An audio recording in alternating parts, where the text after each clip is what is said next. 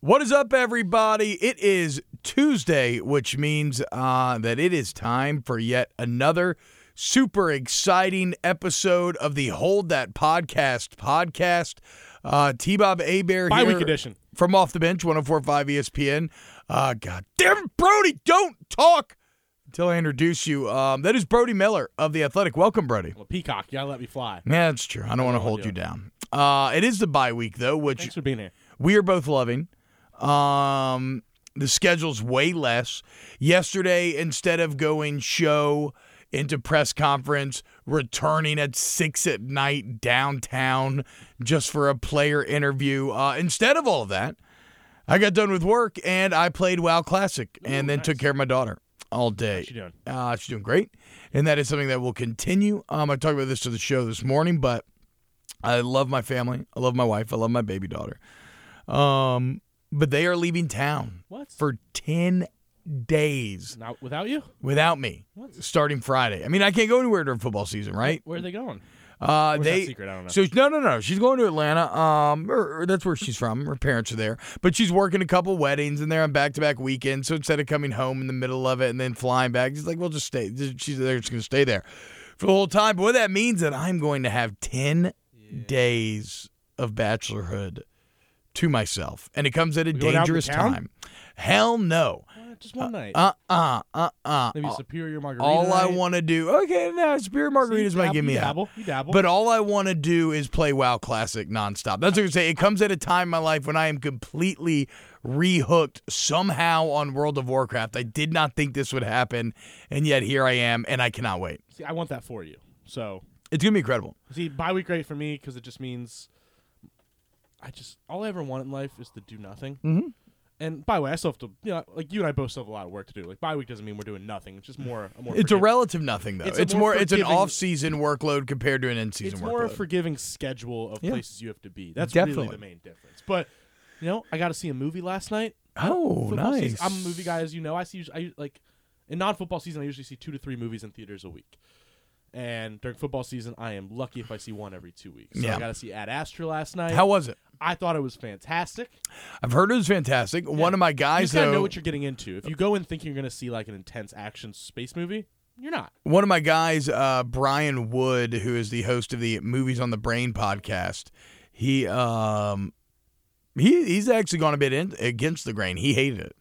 Said it was very um, wooden. He kind of described it as. See, I think that's what it was going for. I, I read some interviews with Brad Pitt and James Gray, the director, and whatnot, and like that's what they were going for. They're, they're, I mean, not going for. They're not going for wooden, but like it's supposed to be a very introspective, like human, emotional movie about like loneliness and this, like you know, how you close yourself off and try to find you know things like that. It's Yeah, not supposed yeah. to be like a, a intense space movie, but it kind of got sold as that, so it's tricky. Um. Either way, uh, I, I was like you too. I used to love to go to the movies multiple times a week, and then uh, ever since the baby, man, it's just the the, the the the the babysitters lining all that up. It just gets tougher and tougher, and I almost never make it to the movies now. Uh, the the movies that I know I will make it to, uh, when Joker comes out, Yeah.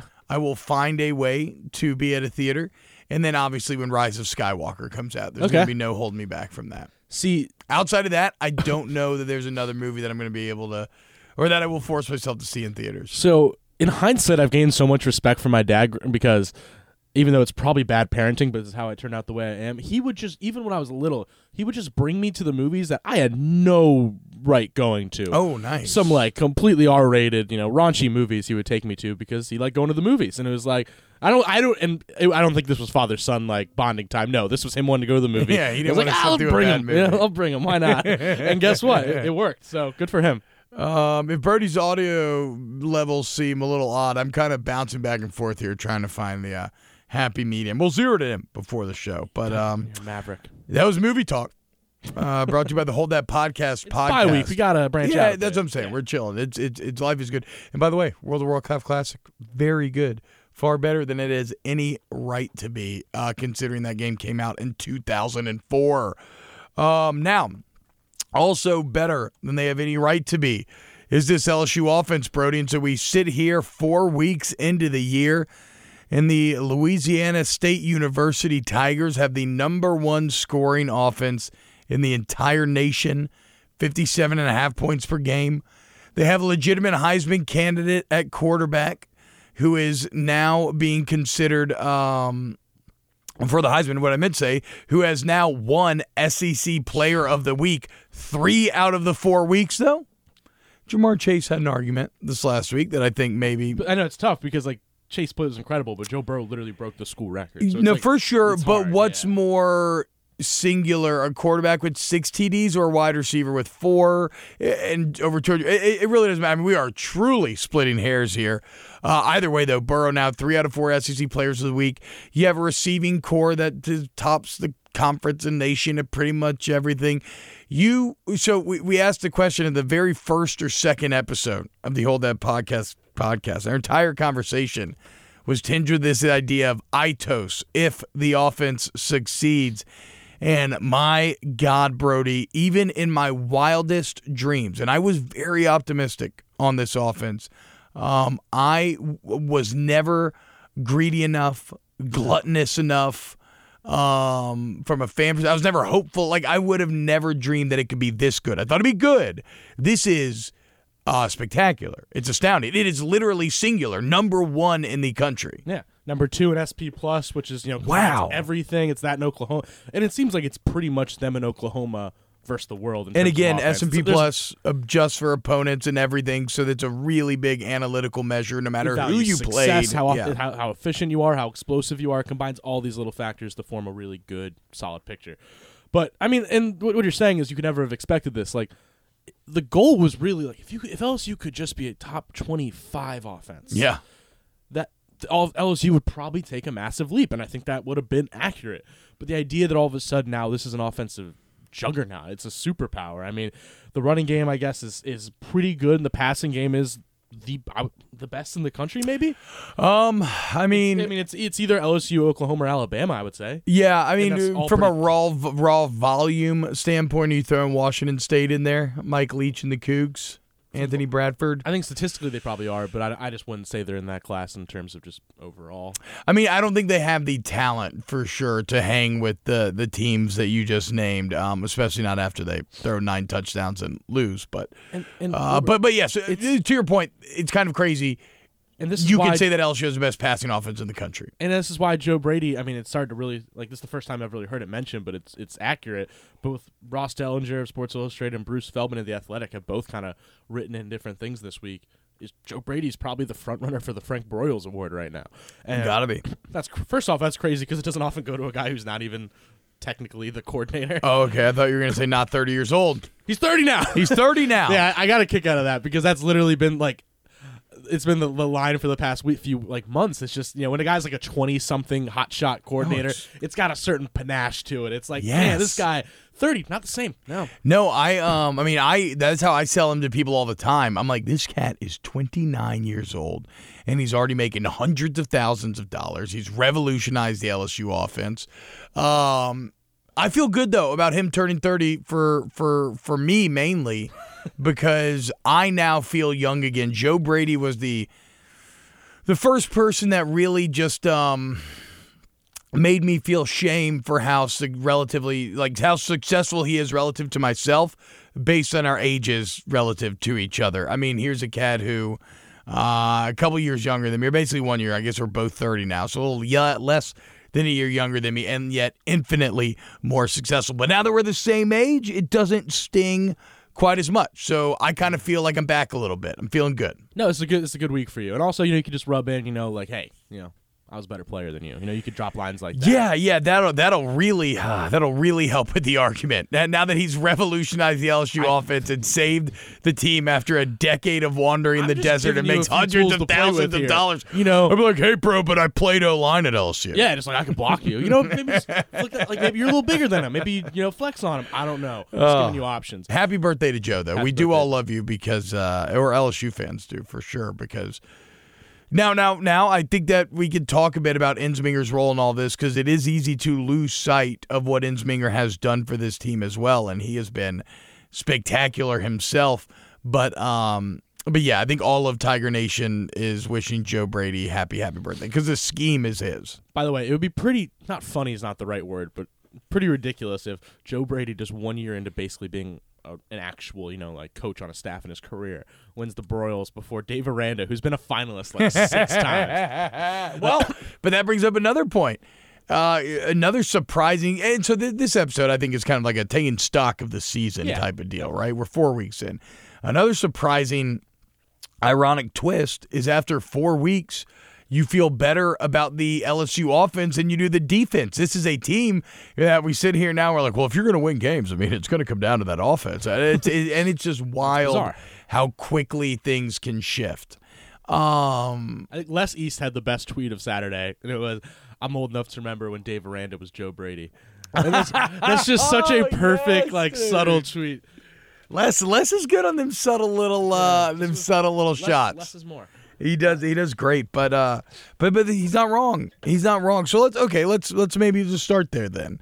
Um because I've been trying to interpret this LSU defensive performance a lot against Vanderbilt. And to be fair, I haven't been able to really go rewatch the film. I don't know what's going on. I recorded it. I have Hulu TV. I recorded on there.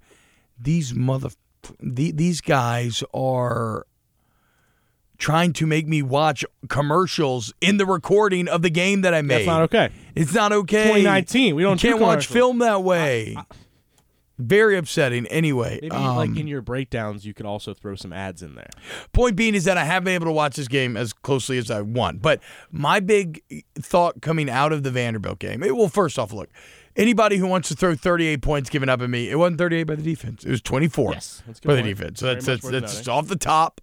Um, secondly, even some of those points, how much stock can you really put into anything that happened like past halfway through the third quarter in that game?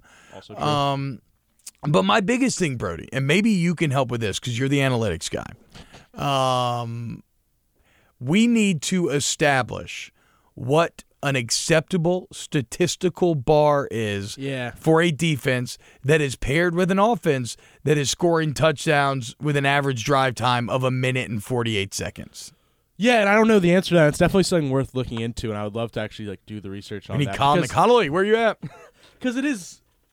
Now I would go back to LSU is like 38th in S and P plus defense. So I mean that that does say like overall it does That's have not good. flaws. But yeah, no, you're absolutely right. I mean it's a little it's you know if you only give up touchdowns on two out of like 15 drives when in a normal game you could have like 10 drives.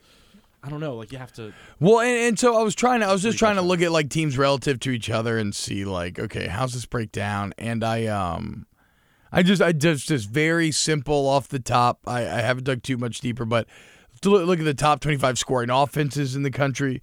Look at the top 25 scoring defenses in the country. Uh, it should come as a little surprise there is little crossover in those groups of 25. Um, and then almost all of the top 25 defenses, when you look at the offensive style that those teams play, it's like Wisconsin and Georgia, and it's it's very ball control, more old school styles. Now Alabama's still one of the crossover teams. Ohio State is still a crossover team, and let's be clear, everything to this point in the season is tinged. Clemson is tinged with uh bad like where at the beginning of the season everybody's played bad teams. Maybe one good team in the bunch, but like a lot of these numbers are probably inflated a bit. We'll see them change during conference play, and as we get more of a conference sample, those are the numbers that we'll really focus in on. But Yes. just sky high, bird's eye view. Um, although it doesn't tell the whole story, definitely the style of LSU offense is changing the defensive statistical production, and I think will continue to change it. So I do think that LSU fans maybe need a bit of a readjustment as to like, okay, is giving up 17 versus Vandy is that an acceptable bar with an offense like this? And I think I don't know. I think maybe it is. Um, I, I don't even think people are probably mad at the number. I think they're more mad at just kind of the way it looked. It was it was a matter of they just saw some really ugly looking plays, and I think that's just kind of what stuck in people's minds because it is a fascinating game to look at because you know on like ninety percent of the time LSU won those battles. Like they forced seven three and outs. They generally stopped Vanderbilt. Yeah. They just gave up about six or seven pretty big plays. You know, like for example, Ke'Shawn Vaughn, who's going to play in the NFL. He's a really good running back. He only had about I want to say 130 yards, but two of that came I mean, 95 of that came on two runs. You Yeah. know, it was just like they, they contained him. Riley Neal, the quarterback, was under 50%, only threw for 200 yards, didn't play that great, but he had five passes that were, you know, 26, 28, 30, 30, 32 yards. I think it was just more the the tackling, the little mess ups, the you know, eh, but then where's the mess ups coming from? I know at least two of those big plays came from defensive linemen who normally would be your like third string defensive lineman, just in the wrong gap or lining Yeah. up wrong, things like that. That led to a few of those things. So it's just there keeps being an explanation, and I'm not denying there's some major concerns there. I mean, you really the tackling is kind of inexplicable, especially somebody like a Grant Delpit, Patrick Queen, guys you should trust in those respects. But I just I think it was more optics looked bad than the defense actually looked bad. Plus, you're playing without so many starters. Yeah, and, and and I think it's I think it's um I think it's easy to accuse us of kind of explaining things away. Although we have no real reason to want to do that necessarily. I'm not I, and that's what I want to be clear about. I'm not trying to explain things away. I still objectively believe that this can be a very good LSU defense. And when you look at like just talent and where guys are projecting in NFL drafts, and Fulton I saw as a first rounder in a mock draft, Delp, but like, uh, yeah, they're they're. I mean, th- th- this is a defense that still could be or should maybe be better than it is. I, I guess my point is, I still think that this defense is finding its way a little bit this year. I think if you bail on it too soon, I think you will end up being wrong in the end. Now, time will tell whether I'm not right, whether I'm right or wrong on that. But to me, Brody, uh, it starts with the injuries. I think that's the Yeah, biggest it- factor. You have you can't talk about it without mentioning that. And injuries are weird. People get weird about injuries because uh, I, I think in a lot of people's minds, the dividing line between excuse and explanation is non existent. And although injuries Yeah. are a viable, you know, that's a viable explanation for some struggles, people are going to say, oh, well, you got to build the roster better. You got to do this, that. It's, it's no excuse. And, and, that, and that's fine. But I'm still going to, I, I can't talk about a defense not performing up to its, you know, what, what it wants to be and missing four of its front seven starters in one game and then three guys the next. Like, Yeah. your best guys are out. Exactly. And it would, it would almost, I mean, this might be dumb, but it would almost be one thing if it was like, you know, you're missing one great defensive lineman and one great inside linebacker and one great safety, and it was like divided. No, you were losing your two best defensive Yes. linemen, your star outside linebacker who you flat out don't have a true backup for that you can really trust unless you move Divinity back over there, which they did. You're now you're losing Divinity for a few weeks, which is not going to make it any easier. I mean, just like that changes everything. Your entire defensive front now, three of your top four in your front four are out. Like that changes everything, and that's really what happened against Vanderbilt. Yes, there were the tackles in the back end, but it's I mean that and that that's bad, and that that's something else you needs to fix. And Ed Orgeron, we're the first to admit that. But those situations kept happening because there were just screw ups and you know just sometimes getting beat by teams on the front four. That's probably going to change in the coming weeks. They're they're out like and for what it's worth, the offense is also going to revert back to the mean a little bit when they play your Auburns, your Floridas, your Alabamas. But I also think the defense is probably going to move up these rankings quite a bit when you have some more talent there on the defense. Yeah. Um. And So so last thing I'll say, I'll, I'll say, yeah, it's it's one thing if you're complaining about injuries and these guys are out for the year and you just have to make do with it. But we know, aside from Divinity right now, we know most of these guys are going to be fine. So that's why we're using it as an explanation. Now we actually, um, if you were a better beat writer, you would know this. Uh, but we had Ed Orgeron on our show this morning, I know, I saw. And he said that uh, he actually expects Divinity back in a couple weeks. Yeah. So, um, Oh, I saw. uh, so, you know, so not that bad of an injury. Well, I'm Uh, just saying he's probably going to miss the SEC. I mean, I'm just, you know, I'm just, He's gonna miss I'm just, SEC Just, I don't want to tell you how to do your job, I I tweeted it out actually. but um, oh, did you? yeah, Did you tweet it out with a link to the interview? I added you. Wow. Wow. I mean, Hey, Jesus Christ, people. that's enough out of you. Um, no, Yeah, but no, I'm- he'll probably I'm- miss some I'm- SEC I'm- games, that's all I Yeah, mean. yeah, Yeah. yeah, for But- sure. but yeah, so you're he's gonna be a couple weeks. Uh, the real bummer injury wise coming out here is Terrace Marshall. Yes, You've written about him.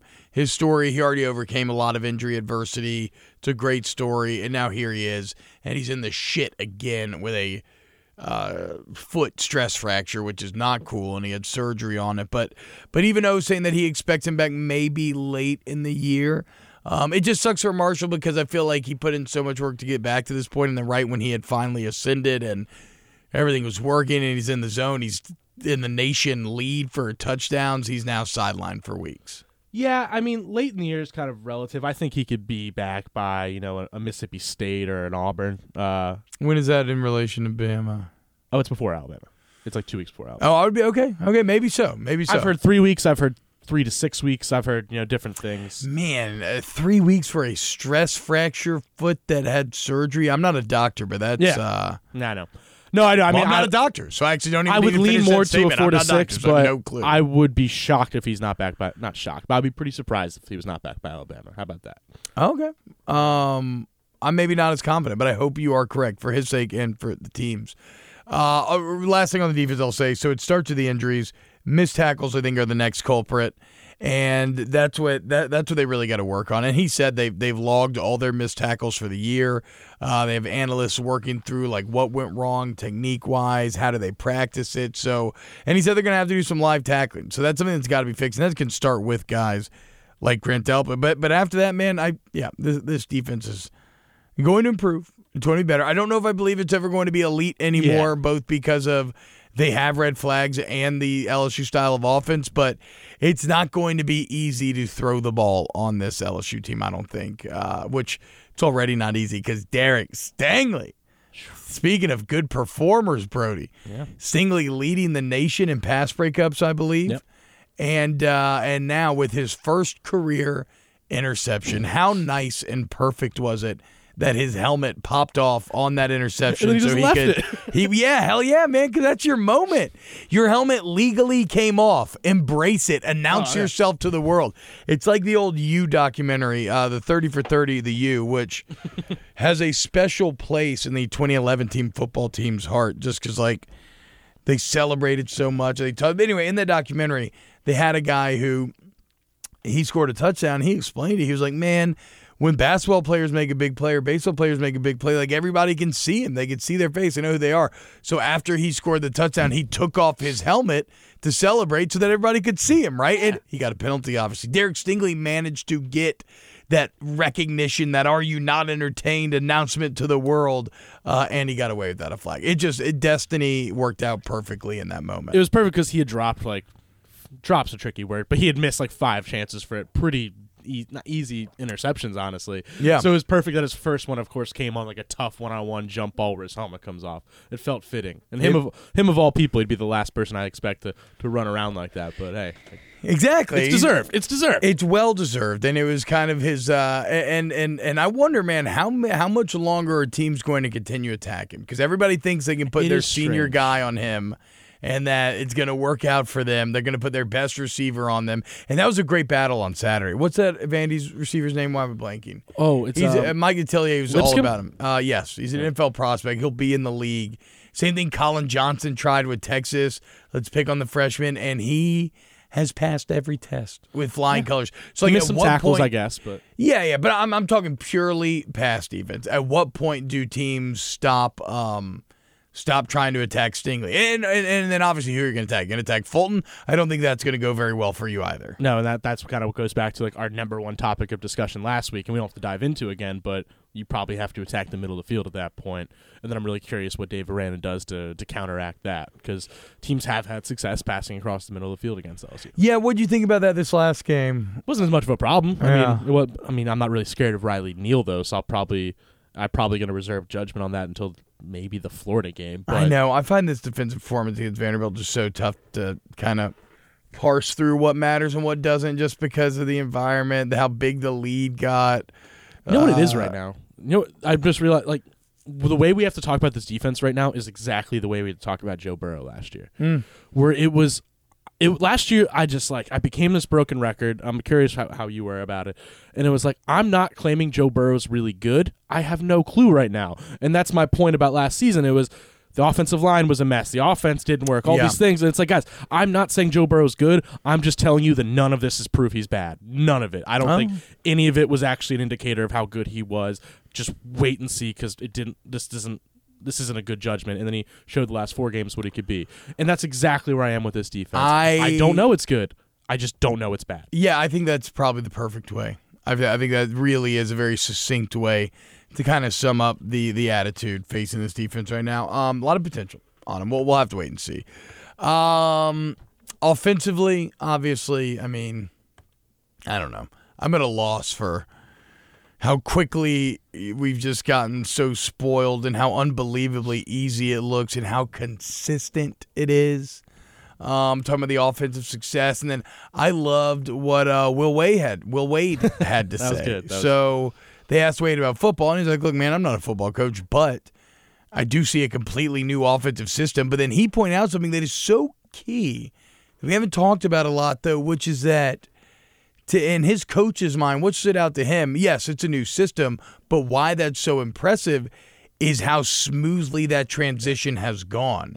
Like you go to Texas week two on the road against a blitz heavy Todd Orlando team, and you don't just look functional, you look good. Like you look smooth. Like like nobody if if I put you if, if I if I took all context out of the situation and you had no idea about anything with LSU football and I showed you this offense, there would be a zero percent chance that you would say that this is the first year that they're running this system. And, and to me, to hear Wade talk about that, I do think that's important to highlight. That transition has been spectacular. And we've talked about it that outside looking in, because of how they handle things like the Texas game and because of that smooth operation, it definitely feels like these coaches are doing a very good job offensively of communicating responsibilities to these kids and, and, and what they need to do. And word on the street is that a lot of that goes back to Ensminger, is that um, he is he is kind of the great communicator and the guy who can get that messaging across, but not only between coaches, but between the coaches and the players as well. No, I think that's a great point. I think a lot of people do deserve credit in this. I think one thing that goes back to this offense is it is in a it, it seems so complicated to us, but I think the way they do communicate and the way they install it is actually really simple. And that's great coaching. That's great said that. Make it look complex outside looking in, but make it really simple somehow to your players. That's something Matt Canada talked about a lot. And that, you know, he actually probably did a pretty good job Yeah. at with how everybody was able to shift and stay on it. But um, that's that's what people credit Dave Aranda in his whole career for. most, Yes, he exactly. just, he's a smart guy and all these things, but his number one skill is he's just this incredible educator. And and you even you, you hear the way people talk about him, Mike Leach. That's his number one skill, and uh, is you you know he just keeps things really simple. He's not looking at like. The, did you read that athletic course, um, story on the quarterback rooms at Washington State? No, it is uh. maybe the most entertaining thing I've read in 2019. Oh, I 2019. gotta check you this have out. to read it. It's like an oral history of what his quarterback rooms are like. But the number one thing that kept coming up is like these quarterbacks would try to pick his brain about like, man, what are you seeing on this progression? What should I be looking for here? And he's just like, is he open or is he not? Like it's just he tries to keep it so ridiculously simple, and it's actually and it's fascinating because right now it's like Washington State quarterback takeover time. man, I mean, it is, it is, but like, Gardner Minshew, Luke Falk. All, Cliff Kingsbury was a former coach, Yeah. uh, quarterback. Uh, Graham Harrell. You know, there's something to that. No, look, I love um I love the Minshew mania that's going on. I think it's excellent. How how smoothly he's Jack Jacksonville's just incredible. Uh I, I do feel for Leach though a bit, man. Wazoo can never not blow it. Like everybody else is losing in the Pac-12. You're thinking they're good, they'll be fine until Washington State, and, and then they, and they, or they'll be fine maybe until Washington, and then they they they go and they throw nine touchdowns against UCLA and lose. They lose the game. Are you kidding me? Nine touchdowns. They were up by like 30 something in the third quarter and they lost the game. Oh, that's an all timer. Yeah, but I forgot what we were talking about. no, about. I, was gonna say I just great. can't get over I know. that. I'm like, where were we? I have no idea, but I just feel I love Mike Oh, Leach. everyone loves Mike. I love Washington State. My best friend went to Washington What State. went- All I want is for them to win the Pac-12 and they keep blowing it. What if Tennessee didn't fire John Currie and actually hired Mike Leach? I mean, That's Tennessee. an all-time like, what if. What are you doing? You know what that is? Tell me. That's Fat Phil Fulmer trying to move himself into the coaching job. Did you see that uh, Pete Thamel's takedown of uh, Phil Fulmer? No, uh, Yahoo. It was an all. It was a really good read, but it was an all-time just. just Was it during, like right after all that stuff went the- down? I think it was Monday morning. I mean, Sunday Phil morning. Fulmer literally like uh like like the puppet master like the master of whispers pulling strings like game of thrones he literally He game is- of thrones that entire situation yes he little fingered it and he got himself put in as athletic director or even back in the '90s when he's the one who like planned to basically get Johnny Majors out. Uh, you know. in- oh i didn't know about all that Oh, that was I forget all the so don't quote me, but I mean I think he was sick for a little bit, and then he basically plotted to basically like get that job out from his mentor. Yeah, it, it's it's ridiculous. He's- well as, as you said tennessee uh I'm sure you're very happy Mike that you chose to go with the uh Phil Fulmer, Jeremy Pruitt power couple. And, And- and you Arkansas know, is no different right. I, I'm not even convinced. I'm I'm I'm not uh, uh, convinced that uh, Phil Fulmer isn't loving Jeremy Pruitt's struggles. This is all lining up for Phil to hire himself as interim head coach. Oh. And the best part is the rumor going around apparently is that he's waiting until they get through the bad part of the schedule. So it's like so they're like one in seven going into the UAB game, and then Phil Fulmer will come in and look like the hero. The only thing about this is if the bad part of the schedule is the part that involves Georgia State and BYU, then uh, man, that gives you some context. about Oh. I mean the heart of SEC schedule. Yeah, know. I'm just saying, like, right, like the beginning here, Phil. Uh, but yeah, Jeremy Pruitt, you suck. Phil Fulmer, you suck. And I feel bad for John Currie. You had Mike Leach want to go to Tennessee, and uh, they blew it. Anyway, I have no idea how well, we ended up here. We're talking about the offense and Yeah. how they keep it simple and all those things. And yeah, I, I do think it's one. It's I mean we've been we both seen a good amount of college football. You specifically, and you know like as much as you want to sell some of these perfect coaching tandems and all these things and how cohesive things can be, it's hard to really pull off something like just how how these pieces can fit together this well. It's difficult. I would, yeah, it is. I, I, And Joe Burrow's a part of it. He's like the third offensive coordinator.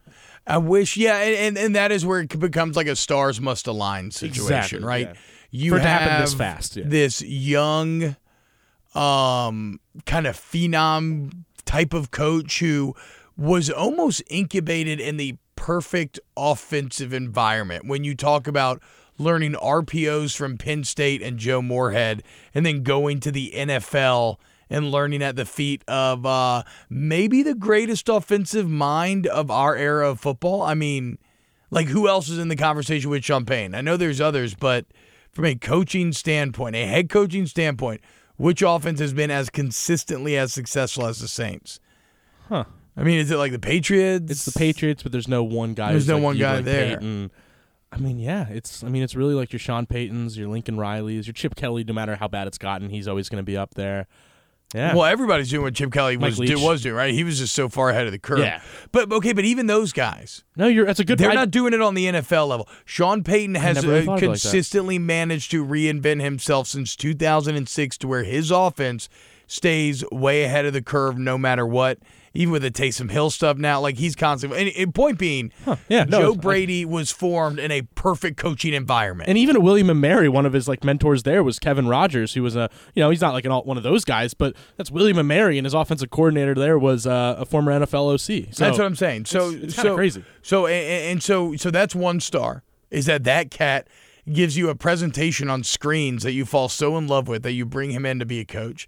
Uh, the other star is that you already have this play caller in Steve because Joe Brady's never called plays. Never I'm called not plays. saying he couldn't, but he never has. You now have a play caller in Steve Ensminger who's been at it forever, uh, called plays like 15 years major college football, but he lacks the the the ego trait that so many coaches have that could have been disastrous in this setup.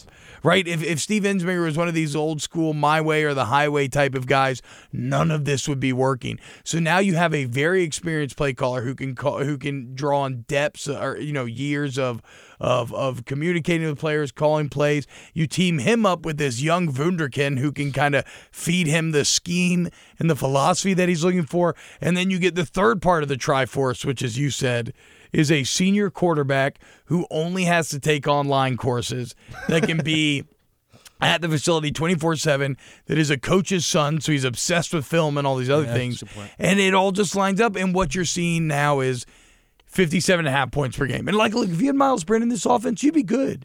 You'd still be putting up way better numbers than you have in the past. But it would not reach the astronomical levels that it is right now. There are so many things that had to line up and that's why lsu must take advantage of this year because schedule wise, we talk about injuries. Look at how nice the schedule is for injuries and recovery. Uh, schedule wise, the, the the Triforce we just talked about, the defensive talent, like maybe three or four first rounders on this defense this year. Everything's aligned. This is a truly championship caliber team at LSU. Yeah, no, I mean it's it's ridiculous how we're at a point now where I know Ed Orgeron scoffed at the idea, but the offense is kind of carrying the defense. And one last thing I wanted to add, not for not that you're you don't already say this all the time, but just to give Steve Ensminger Okay, credit. tread carefully, yeah, Brody. Okay. I'll sit for five. Uh, is the one thing Steve Ensminger doesn't get a ton of credit for is that he is. I remember this was kind of something people would talk about when he first got hired for this job in the first place. Was I think a lot of the times in modern offensive coordinators, these young hotshot guys, they're coaching scheme more than they're coaching. You know, when you have like the quarterback OC thing, ah, and yes. there aren't enough you know guys who really want to teach the quarterback little nuances the footwork the little just tight little things that i'd probably go above my head. And steve ensminger and george munoz the analyst they both get a lot of credit for that in joe burrow's development. And that's something that's not going to be as sexy or as talked about but joe that's the one thing joe burrow talks about is that his footwork is the biggest thing that improved. That's what his dad talked about. He's like people talk about all these other things but Steve Ensminger and George Munoz get a ton of credit for that. Brody, I felt like I read this story somewhere. Where where would I have read a Hey, story about the at the development Athletic. of Joe Brady? But yeah, even that, I'll admit, I buried that kind of low in the story. Bitch, pimp your story. It's yeah, I good had a, story. okay. I had a story last week on Joe Burrow and how all the ways he's evolved as a quarterback, whether it be through training at 3D QB and all their high tech stuff, or at Ohio State, now at LSU. Anyway, And it's no, and for those out there, it's excellent, and it gives insight into exactly what Brody talks about. The elements of quarterbacking that we often on this side of the equation overlook or undervalue. or we just don't understand. Yes, don't understand. That's probably fair. Uh, just how much of that is built through your footwork, and and I really loved reading about. I've always heard about Tom House, who's Yeah, the uh. He's the MLB pitcher, does like biomechanics and teaches people how to throw footballs, baseballs, whatever. But uh, him talking about how arm strength is really generated from the ground and your hips and your lower body. It's like it reminded me of like how they teach you how to throw a punch. But um, it is. No one's uh, taught me that yet, man. As it you is. can't tell. Well, I got re- I hate running, so I got really into like kickboxing and UFC classes for a while because that was a way to substitute conditioning. Because do you want to do kickboxing together? Be- I ain't running, dog. Yeah, you don't want to see me on kickboxing. let's bro. do kickboxing together. It could be like a you know a, a co-host like like a spar. You want to spar? You want to do a little? it could be like a thing to like you know build camaraderie. yeah, yeah, you know? like a little, uh, like couples little outside. I'm not going kickboxing with you. Eh, Now, if you want to come to Yoga Lattes with me, I would totally do that. uh, come on, don't fuck with me. That's what it's fun. I'm telling you, you'll die the first couple times, but it'll be great. Um, anyway, point being, go read Brody's article on the Athletic about Joe Burrow and his development because I- think that whole article answers something that we asked, which was. How has the accuracy improved so much? Or at least that's been one of the elements because uh, that is something that generally is a huge separation point for quarterbacks that is hard to drastically improve on. And it's fascinating because that was his calling card for so long. That was like literally what he was known for. He was known for not having great arm strength, but he was really smart and he had this amazing accuracy, and it kind of got away from him last year. And he admits that, his dad admits that, everyone does. It, he wasn't very efficient, and he would point to his footwork for why that got lost. And I think. It's not, and I, I want to make clear. I, the Tom House stuff was just fascinating, but that was three years ago. Yeah. But- so it wasn't like that's what ma- led to this happening. But I think what happened last season was with all the issues going on, he just kind of got away from some of those lessons learned. And the last thing, Well, and he was learning new lessons, right? Being under center, 100%. it's, so it's a whole new, yeah, and whole new setup there. and one thing that was really interesting, his dad said when I was asking about all this was, and for reference, his dad, Jimmy Burrow, longtime defensive coordinator, he knows this as well as anyone. He's like, I think he's like the thing people are glossing over the most was he hadn't started in competitive football games in like four years. Yeah. he just like last year was him getting. And sh- granted, maybe he shouldn't have needed that, but like it was his first time needing to actually learn how to play against all these things, to Yeah. face SEC defenses, to adjust all the things. And football's changed in those four years, and I think that and he's like that's the biggest thing that's changed and why he's jumped this year is he learned all those lessons from last season. Yeah, there's nothing. Uh, there's a reason why there's all these cliches about you know uh, live bullets and you can't simulate them, and and it's because there it is. It is you know it is. the element of truth to that. Uh, the I, I like that you pointed out the house stuff was a while ago. You're right because if you're talking about specifically with that article, it was Ensminger's work with his footwork that he credits as having a uh, a very big improvement. And by the way, Joe Burrow, he's he's an actual NFL prospect now. Like Uh, yes, like a first round potential NFL CBS prospect. had him top fourteen. Ah, That's wow. which makes sense. So I mean, if you're watching the film, like, what are you like? What element of first round quarterback does he lack? Yeah. Maybe like raw arm strength would be the only one, and there is not a more overrated. Uh, there is not a more overrated element of quarterbacking than how strong your arm is. Oh, okay. I thought you were going somewhere. Um, yes, I completely agree. I think that is foolish, especially in the way modern football is played. You're not throwing on a one-on-one with some tight guy anymore, and you're like trying to fit in some spot. No, you're throwing to where the open guy is. You need accuracy and smarts and footwork. That's what number one, and also probably some kind of. As, I hate being this corny, but you need some kind of charisma to be a great quarterback. You need yes, no man. You are a leader of men. You need your guys to want to fight for you, and and Joe Burrow has that man, and that was evidenced by him going over to that Vanderbilt huddle and talking shit, Oh, and then goodness. and then which was so good, and then Cushenberry uh, having to get involved and pull like the classic like By the way, that was Saahdiq Charles. I saw your tweet. You said Oh, that Kush. was that was Saahdiq Charles. Oh, it was Charles. Oh, well, now I feel bad. I feel like I'm not crediting the right guy. but Either anyway, way. continue with the joke though. 'cause- No, but it's great. I mean, it, it, it, it's like it reminded me of Burrow going over there talking trash when you're out with your friend and one of y'all's way too drunk and they're like harassing every group you pass by and you got to be the apologetic, like, hey guys, guys, I'm sorry, chill out. He's, he's just really drunk. Don't fight. Everybody relax. But you could tell that his line and his team has his back. And you know how you get a lot of that too? You prove that you can take a hit. And another thing that my old man always talked about with quarterbacks growing up.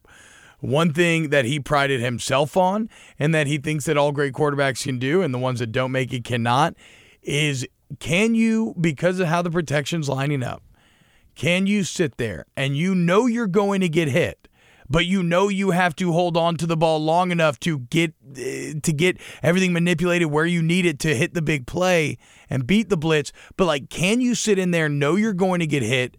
Keep yourself wide open, still deliver the ball, and then just get crunched. And you saw him do it like three times this last game. and all of last season. And- and yes, yeah, yeah, yes, yes, absolutely. he likes being hit. I mean, so he he has he has so he has it all. That's what I'm saying. He has the he has the accuracy, he has the decision making, and then he has the things that you really cannot teach, which is which are the intangibles. Do guys like playing with you? Are you tough? Are you a good leader? Are you competitive? And it looks like he has all the intangibles in spades. And it, you know when you look at this NFL draft class, you know I'm never going to pretend I'm a QB analyst and we'll, we can really project these things. But you know, you, the top two are pretty unanimously. It's going to be people assume it's going to be Justin Herbert from Oregon and Tua Tagovailoa from Yeah. from Alabama, and I feel like right now is it crazy to say Burrow's probably number three in that class, and we're gonna play a game right now. We always have to do what I'm saying. I'm not saying he's this, mm-hmm. but But you are. So continue. You're part of the problem. I mean, that's a Um, classic no offense, but I, I don't know what to tell you. It's I the chose, same but, thing. um, no, but what I'm gonna be, what I feel like is totally gonna happen with this draft is like, hey, he might probably people might agree he's like the third best, just like technical quarterback, right? yeah. But then it's almost like a, what I'm gonna say is it's I- could see this almost going like a Baker Mayfield two years ago thing where. You know, there's just going to be that one team, or like no one's going to talk about how good he is, but it's there's just going to be like one or two teams that are like, oh, I fucking love this guy. They're You know? gonna they're gonna like his Someone's gonna fall in love. during Exactly. interviews. That's exactly what I meant. during yeah. interviews. Somebody's gonna be like, because that's the element that he has. A kind of oh shit, like I want to run through a brick wall for this guy type of deal. Like he's gonna convince him that you know I'm the man. There's going to be And, one team uh, that falls in love, but he's going to go pretty darn high. That's my prediction. Um, can you say to his last name again? Is it Tagovailoa? What's that? I don't know. How would you say it? I don't don't do Yeah, this. how would you say it? How, how do you say it? How do you say it? I'm not doing this. Say it. I, I admit when I don't know how to say something, and I'm going. Um, I don't know. I think it's Tonga Valoa. I could be wrong. I don't think so so. just my first syllable was different. Uh, yeah, maybe a little bit on the back end, but mainly the first syllable. no no Just pretty, pretty ignorant I of know. you. I know. No, I really want to learn how to say it right. Way to go. I know how to spell it perfectly. Uh, That's why which is actually more impressive because I cannot. I, I can right. spell it perfectly. So you know what? If we flipped it, I couldn't spell it. So Yeah. now I feel like an asshole. yeah. I apologize. It'd be one thing if I said it with confidence and I was like, "This is how you say it," you know, like like when you're overpronouncing a French word. But I knew I didn't know how to say it. yeah, and now I'm the, and now I'm the person that called somebody out for pronouncing something wrong. That's who you it's are. like I've lived to become that which I one time hated the most. I've got some self reflection to do, Brody. Um, One thing I want to jump to because we haven't talked about it really though. Yes. Is we talk so much about Joe, but I think one thing that's almost a fascinating sign of growth in this offense is that Terrace Marshall's going to miss quite a bit of time, and I don't think anyone's hitting the panic button. yeah, because the wide receiver position feels fucking deep. Like first off, even if just you had that top two of Chase and Jefferson and, and didn't have much depth, you'd be like, oh, we're pretty good at receiver. Like even if it was just that, those two are two of the seven best in the SEC. Off the top of my head, I had to chuck up a random number. I mean, I mean, you throw in the Alabama there's three at Alabama are incredible. Then those two are right there. I don't know. There's prob. Uh, Yeah, we're. I mean, you got to assume that somebody else has a number one receiver that's like you know uh, up up there in that pack as well. Yeah, it's tough. No one's jumping. to. Statistically, nobody's going to hit the numbers though. Yeah, and but even, so if even it was just those two, you're probably fine.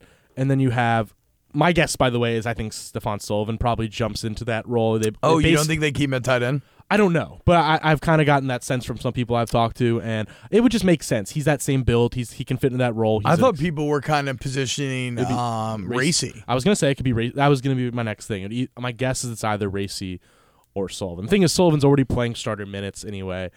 You know, you already know he can play that role. He's an experienced receiver, and you know if you're picking who you want on the field, if you have a gun to your head, you're probably just maybe by a small margin putting Sullivan over McMath. Yeah, so I guess that's the question: is And that's not a diss on McMath. They like him a lot. Sullivan, Chase, Jefferson, and then More- Thad Moss, More Moss, yeah. better than Chase, Jefferson, McMath, Sullivan? I would guess we see both. I feel like we're splitting hairs, right? Yes. I mean, like, like We're that, you're debating right, you're right. nothing. Like at that point, th- those are two two pretty even feeling groups. The point being, they have depth again. and Derrick Dillon can f- slide in too, I think, and you know he he's not that Man, Derrick Dillon's getting lost in the shuffle a little bit. Exactly. And Derrick Dillon doesn't fit that same Terrace Marshall big body role, but Ter- Der- Derrick Dillon would be the next receiver up after those ones we just mentioned. Also, uh, I'm really interested. I'm not predicting this. I'm just curious if you know th- use this as a chance to experiment. You know, you have a game you probably feel pretty confident about against Utah State. Do you maybe use these next two weeks as a chance to experiment more with Trey Palmer? Oh, Because yeah, I mean, get I- him the ball. I don't think he's ready to be like a main guy in SEC play, No. but he's so talented. You know, maybe if you can just kind of find some spots for him, he can develop a little quicker. That's just me spitballing. And I mean, I, I I actually, I guess to your point, I, I could go either way on that because you are so deep that you don't really have the need to try to like train Palmer for like, okay, these are your Yeah. two plays, and we're just gonna try to get you the ball. But uh, if you wanted to, it looks like he could be a good weapon. I would say this about Thad Moss. Um, the funny, one of the funniest moments of Saturday's game to me was I realized how spoiled I've become when Thad Moss slips and falls on that third and goal, and like. I'm not really upset that LSU didn't score because I don't care. They're going to win the game. But I found myself like kind of legitimately angry uh, for Joe Burrow's completion percentage and for his touchdown statistics because it was the right read. It was right there. Should have been a touchdown. And I felt I really did feel bad for Moss because like it would have been awesome. It would have been his first touchdown. yeah, but true. I didn't think about that. but we are um man, it's just so wild how quickly your perspective can shift. Like you drop three points and you're just like my of a- expectations only eighty percent now are It's- just out. Yeah, exactly, right? Exactly. And I'm like watching Tua, and Tua's only got like four incompletions, and that's like Burrow's fifth. I'm like, no! It's just too much. It's too much. I just need to be thankful and happy for we live in the era when LSU offense will score 66. We live in the era where LSU offense will give up two turnovers that result in 14 direct points for an SEC opponent, and it doesn't even matter in the slightest. Yeah. Didn't even register. People forget that you had two turnovers. Uh, you had a pick six and a, and a fumble recovered for a touchdown, and nobody cares. And by the way, obviously we're going to discuss this more next week because you know this week it's a bye week and we have another week to talk about it. But Utah State's better than Vanderbilt. I mean, you, Yes, Utah yes. State's a good team. That's gonna as much as like we talk about that as should win and they should win. That's not some just like you know mess around. No, try they won different- 10 games last year. Yeah, they won ten games last year. They bring back a ton on defense. See, Lost- that- I only know they won two games. It's like I've been using that. I, I don't actually know that. I'm, I'm sitting here Yeah. agreeing with you. I actually don't know that Utah State's a good team. I know nothing about them. I read that they won ten games one time, and for the past four months of my life, I'm just like I 10 mean, game win, 10 10 wins. That's a good team. That's a good team. I mean, they're a group of five. That's kind of me with Georgia Southern ten last win year. season. That's. I mean, you gotta you gotta come correct. That's just a, good lot of vague references to like, hey man, they're good. They're good. They're a pretty good. Which is also probably how I talked about Vanderbilt, where I was like, you know, they're bad. Yeah, yeah Couldn't tell well, you I how. mean, but to be fair, uh, Vandy didn't deserve much more. We told you exactly what was going to happen to Vanderbilt. The, the wide receivers are going to eat the cornerbacks alive, and they did. But yeah, Utah State they bring back a lot on defense. Okay. and they have good defense. Okay. It's top forty in SP plus. Okay. Offense they lose a lot, but they have Jordan Love, who's you know a genuine star quarterback who uh, like you know at one point was even a vague Heisman candidate going into the season. Jordan Love's really good, but Sounds like you love them. What happened there, buddy? What? You really settled on that joke? I just, I mean, it's uh, it, it, it just it happened. It popped. Look, I thought it A common into my theme head. in this it popped into my head, and I thought it was funny. The common theme with us these last few weeks is telling each other when we think their jokes are funny or not, and we got to move past that, which I think the Yoga Lattes might help. Ah, is that how we're gonna get a little breakthrough? I think so. We'll talk about it. Uh, the Uh, joke's not very funny, Brody. Okay. Uh, Why are you laughing? There was an all now you're laughing because you're feeling uncomfortable. No, I thought it was a funny dig. No, no, you didn't. See, now you're just lying, and now I'm making it more uncomfortable No, I'm good. by exposing the level of uncomfortable in here right now. Nah, I'm pretty good right now. Okay, I'm cool under pressure. all right, we'll see. Yeah, we're staring at each other right now. What were you talking about a second ago? Um, well, I'm talking about Utah State, but I'd finished my thoughts. Okay, yeah, yeah, we like Jordan Love. That's right. He's a good quarterback. Uh, they, as you said, they return a lot on defense. Ten wins. I mean, good team. Well, it'll be an interesting test for the LSU defense because like they sh- the defense is better than Utah State's offense overall, so they can finally have a bit of a bounce back game. You imagine, but Jordan Love could also make life really hard for them. At times, LSU has really struggled with dynamic quarterback. Sam Ehlinger jumps to mind. Yep. So I think it's a, it's kind of a perfect balance test of chance for LSU to bounce back, but how do they deal with a, a running quarterback? Um, let's talk about the 11 a.m. kickoff. It seems to be the the the hotness in Let's LSU in LSU circles. Uh, so for those that don't know, uh, LSU. I think you pointed out on Twitter this is the first time since when? Well, first pre noon non conference game since Appalachian State in 2008, but Yeah. even that was from Hurricane Gustav. And then Yep. 2007 was Tulane in the Superdome. Yep. So, I remember both those games. That's how long ago those were. is that I was still a member of the LSU football team when those games happened. and Todd Politz pointed out that he's pretty sure basically up as far back as 1960, LSU has never Oh wow. scheduled, like normally, normally scheduled a pre noon non conference game in Tiger Stadium. And Polich would know. He is the LSU historian. Yeah, he's the expert. So yeah, this is pretty rare. Um, I don't think people are psyched about it.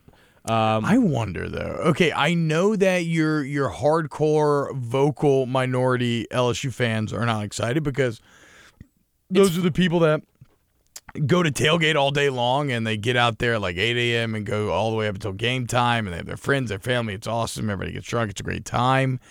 Uh, but I wonder if there's not a large portion of this fan base that doesn't mind 11 a.m. kickoff. First off, I know everybody in the media likes it. We love it. Anybody who's telling you in the media that they don't like the 11 a.m. kickoff is lying to your face simply because it's just nice to be done with work early. Oh my God! Saturday in Nashville. Mind, I went to Indiana, so when I was covering Indiana football games, all my games were noon games, so I was because Eastern time, and I, I loved it. Mm.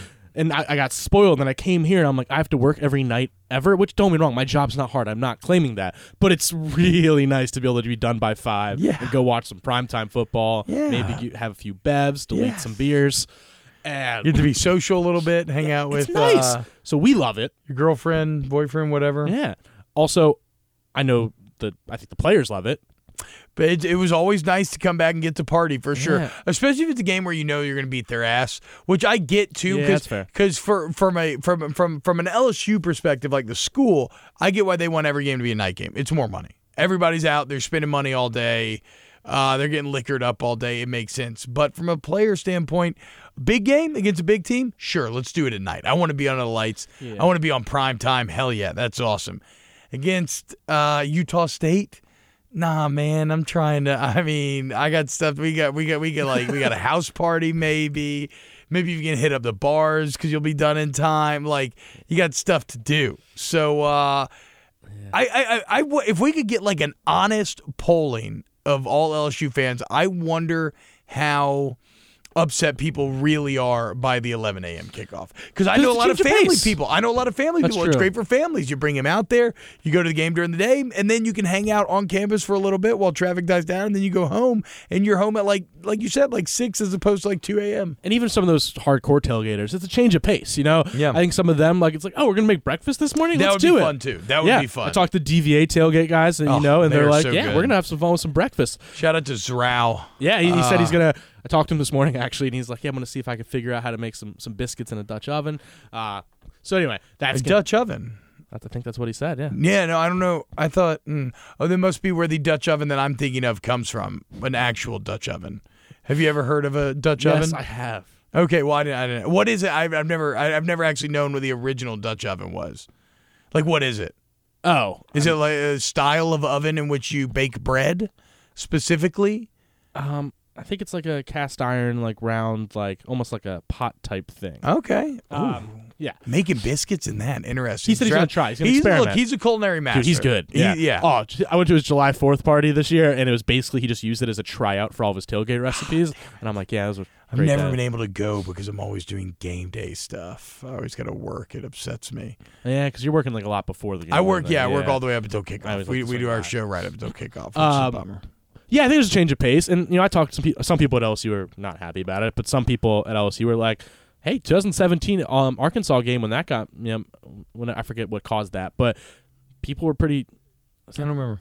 Uh, but he said that one ended up actually being a success. Bill kind of rallied around it. I and by the way, one other thing I wanted to say, I talked to one LSU you know football staffer who was Yeah. actually like, staff loves it because that actually gives you an extra day to prepare for Florida. Yes, that's a great point. And I'd never once thought of it that way, and that that's really makes a lot of sense. Um, do you think it makes sense from the SEC perspective to have this game at 11 a.m. and have Vanderbilt and Ole Miss at that night slot? Because no doubt know, LSU, the cons- Utah State, the are two Alabama more- conspiracy theory. Well, no, no, no, no. I- And and, and I don't. I think it's funny that that all lines up with Greg Byrne coming out and bitching about Alabama not getting day games. Then all of a sudden LSU gets a couple day games in a row. I don't think that's it. I mean, I think it's the SC network simply wanting two SEC teams versus one SEC and a non-SEC team in there. Because I mean, that's what it's got to be, right? Because like Utah and LSU, Utah State LSU is a better game for both teams, right? Talent wise, than is Yes, Vandy Ole Miss. hundred percent. Yeah, okay. No one's gonna watch Vandy Ole Miss. Yeah. no one will. But it, but well, except for like the SEC network's P1s, right? Like their main consumers, they they want to own every SEC fan base. Those will be the people that tune into that night game. Probably, but Vandy's is a relatively small one. Ole Miss people. Oh, I will. guess Ole Miss right. people will. But so okay, so then do you think it's a good choice for for the, like is it a good business choice for the SEC network to move that game tonight and keep LSU in the morning? I mean, LSU is one of the most exciting teams in football right now, so my gut would tell me no. Yeah, you're but um, that's right. not really my expertise. But yeah, I, I would say no. Uh, I, I just think one Jordan Love doesn't get many major games, and people do kind of know who he is, so Hmm. he brings his own little little flair. Like there's no intrigue to Vandy Ole Miss. Yeah. there's, there's no even last year when Ole Miss was a dumpster fire. You at least had some star players. You knew you were going to watch some future pro wide receivers and whatnot. Jordan Ta'amu and some great players. Vandy Ole Miss right now, there is nothing selling that game to you. So do you think it is just because they're both in the SEC? That's why they did. They're just because they want that primetime slot to be. This is an area I'm still like trying to like kind of learn more about, and I'll be the first to admit that. But you would have to think so, or maybe Yeah. there is validity to the the Alabama thing. I mean, I I don't think that's a, a crazy conspiracy theory. Let's put it that way. No, because I mean, to your point, I mean, how LSU started playing so many night games was Joe Alleva went to Sankey and was like, "Hey, we want to play more night games," and so they they, they made it happen. But Fucking Crimson Emperor, dude, he's fucking everywhere. but uh, yeah, I think there's going to be a decent amount of LSU fans who are angry, and a decent amount who are going to have a good time with it. And also, you just tailgate after the game. Yeah, that's, another thing ever. Look, we're not from Indiana, okay, Brody? We don't understand how Big Ten traditions work. And Brody's not from Indiana, but but he Tricky. worked there. Yes. But the funny thing about Indiana was like no one cared about the game, so the only thing they got into was the tailgating. so no, I'm not. They actually made shirts that said "Game time is nap time." It was incredible. so you wake up at like 5 a.m., hit up Breakfast Club at this Kilroy's bar on uh on wow I forgot the street Kirkwood. Wow, it's embarrassing. And you would just drink for Man, our Indiana listeners are going to be Livid. fucking furious with you. and you just drink for seven hours, and then game time would come, and you'd be like, "All right, like let's go see what games are on TV." like, oh, you filled like a quarter of Memorial I, I Stadium. it was bad. I have always wondered what it's like to be a part of a college football fan base where your team sucks. And I see the people in the stands like like I look at an Arkansas game and they're still putting really respectable amounts of people in the stands. And Yeah. and, and, and I'm wondering like like who are these like like who who just loves is it and I guess it's about like community and getting out and doing something fun. Yeah. But like who's just keeping it who's just supporting the Hogs so much they're still dedicating their Saturday to go watching them lose at home to San Jose State. Well, at least Arkansas is a team with like a program with like a rich football history, and like that is what matters in Arkansas. And there's Yeah. like a culture there. I think the comparables are the Indianas, Kansases, and Vanderbilts. Those are the most comparable. Where it's like you are, for the most part, all three of them are in one form or another basketball schools. Yeah. Football has historically been awful at all three, and at least the one thing Vander because like Van. uh, Kansas and IU, they're not filling up. Even the opposing teams aren't filling that stadium up. It's At least like, Vandy has Nashville. I was gonna say Yeah. Vandy can fill it up because like these home uh, road teams want to go, you know, visit Nashville. And you know? Credit to Vandy, they get it. They let the LSU band know, perform before the game, which Is like you can be a dick and say it's an ultimate rollover move? I'm going to be a realist and say they knew they knew what was coming. Like they knew, and they, they see the crowd. They see that it's majority LSU basically in that stadium.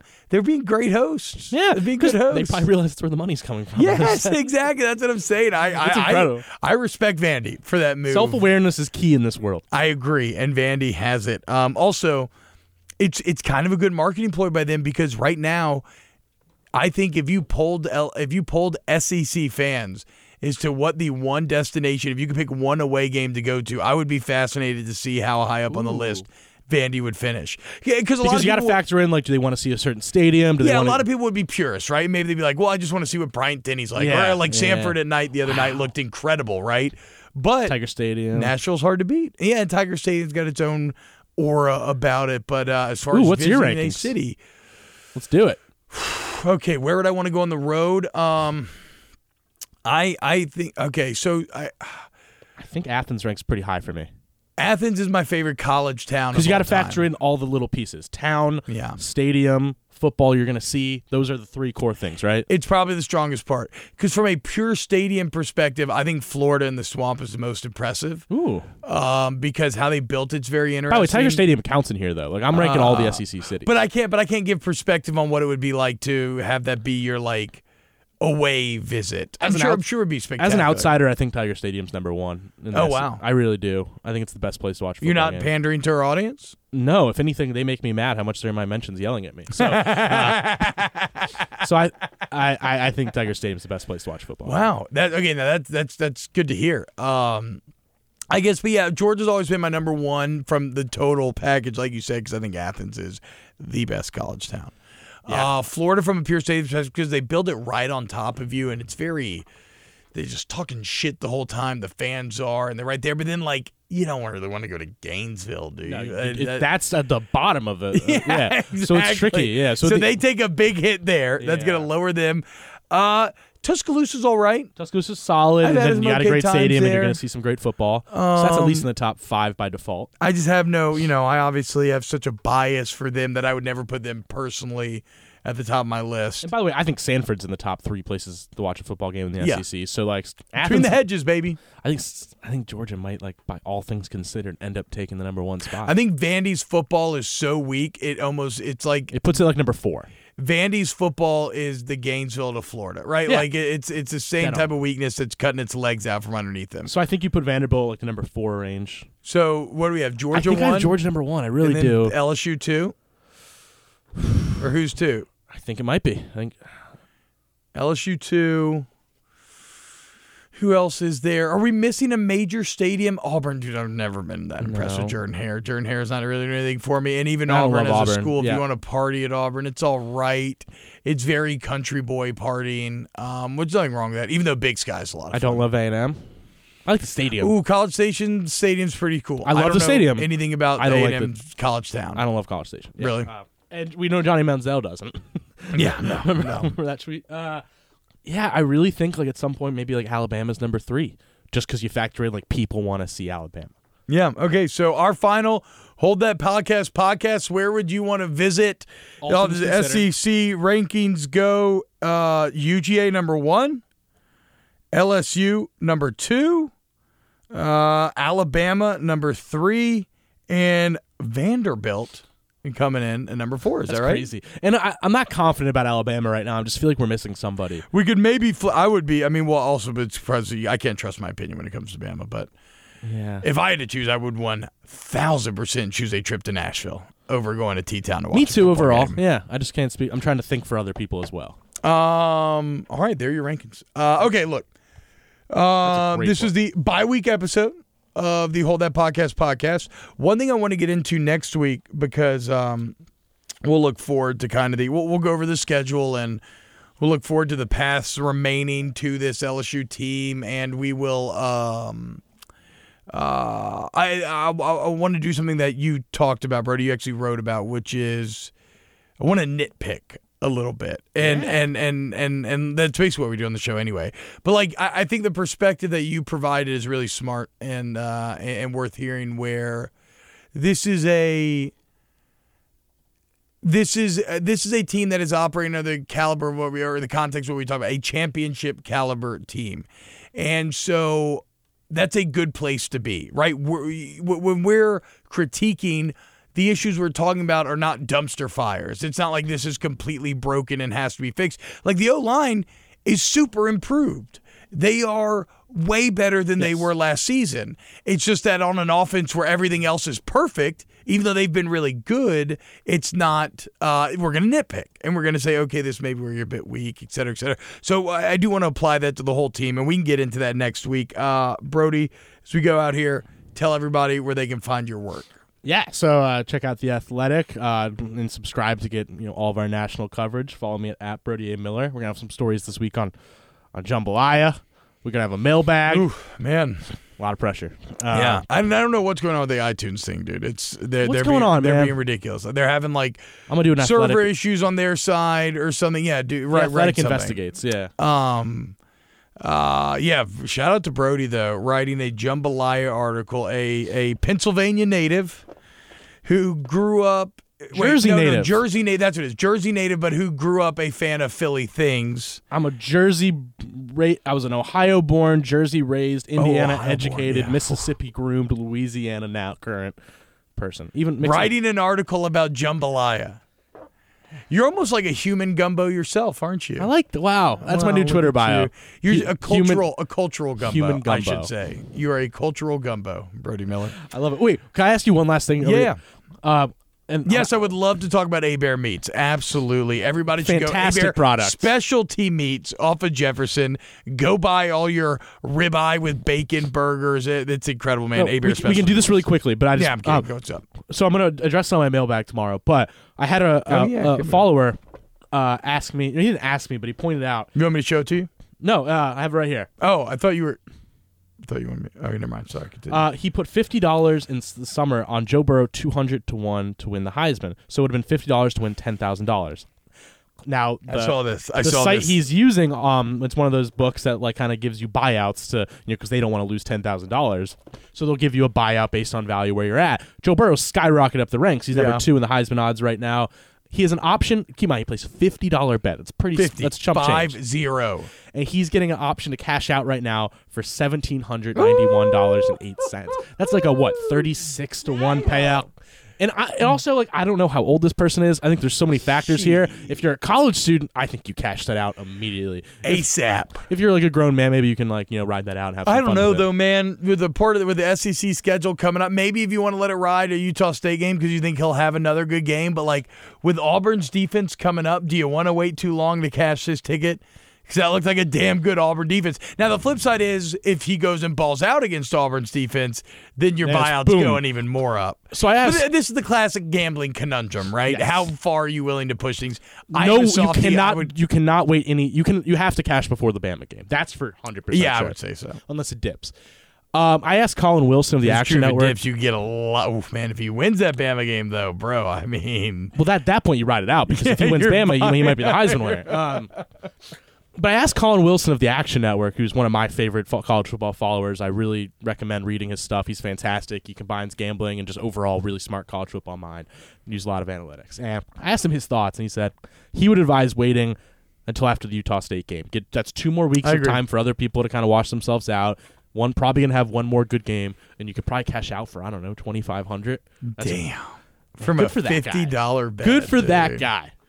Showing became a little Twitter famous yesterday because of this. showing faith in the burrow. Uh, I forgot we were supposed to set up a question segment for our own email mailbag. Uh, Next week. maybe we'll do that. Um, look, all we're here for is nuanced LSU football talk. You'll get it by now. That's why you're here too. Uh, so I'm T Bob Hebert off the bench. Check everything out we do at 1045ESPN.com. Brody Miller.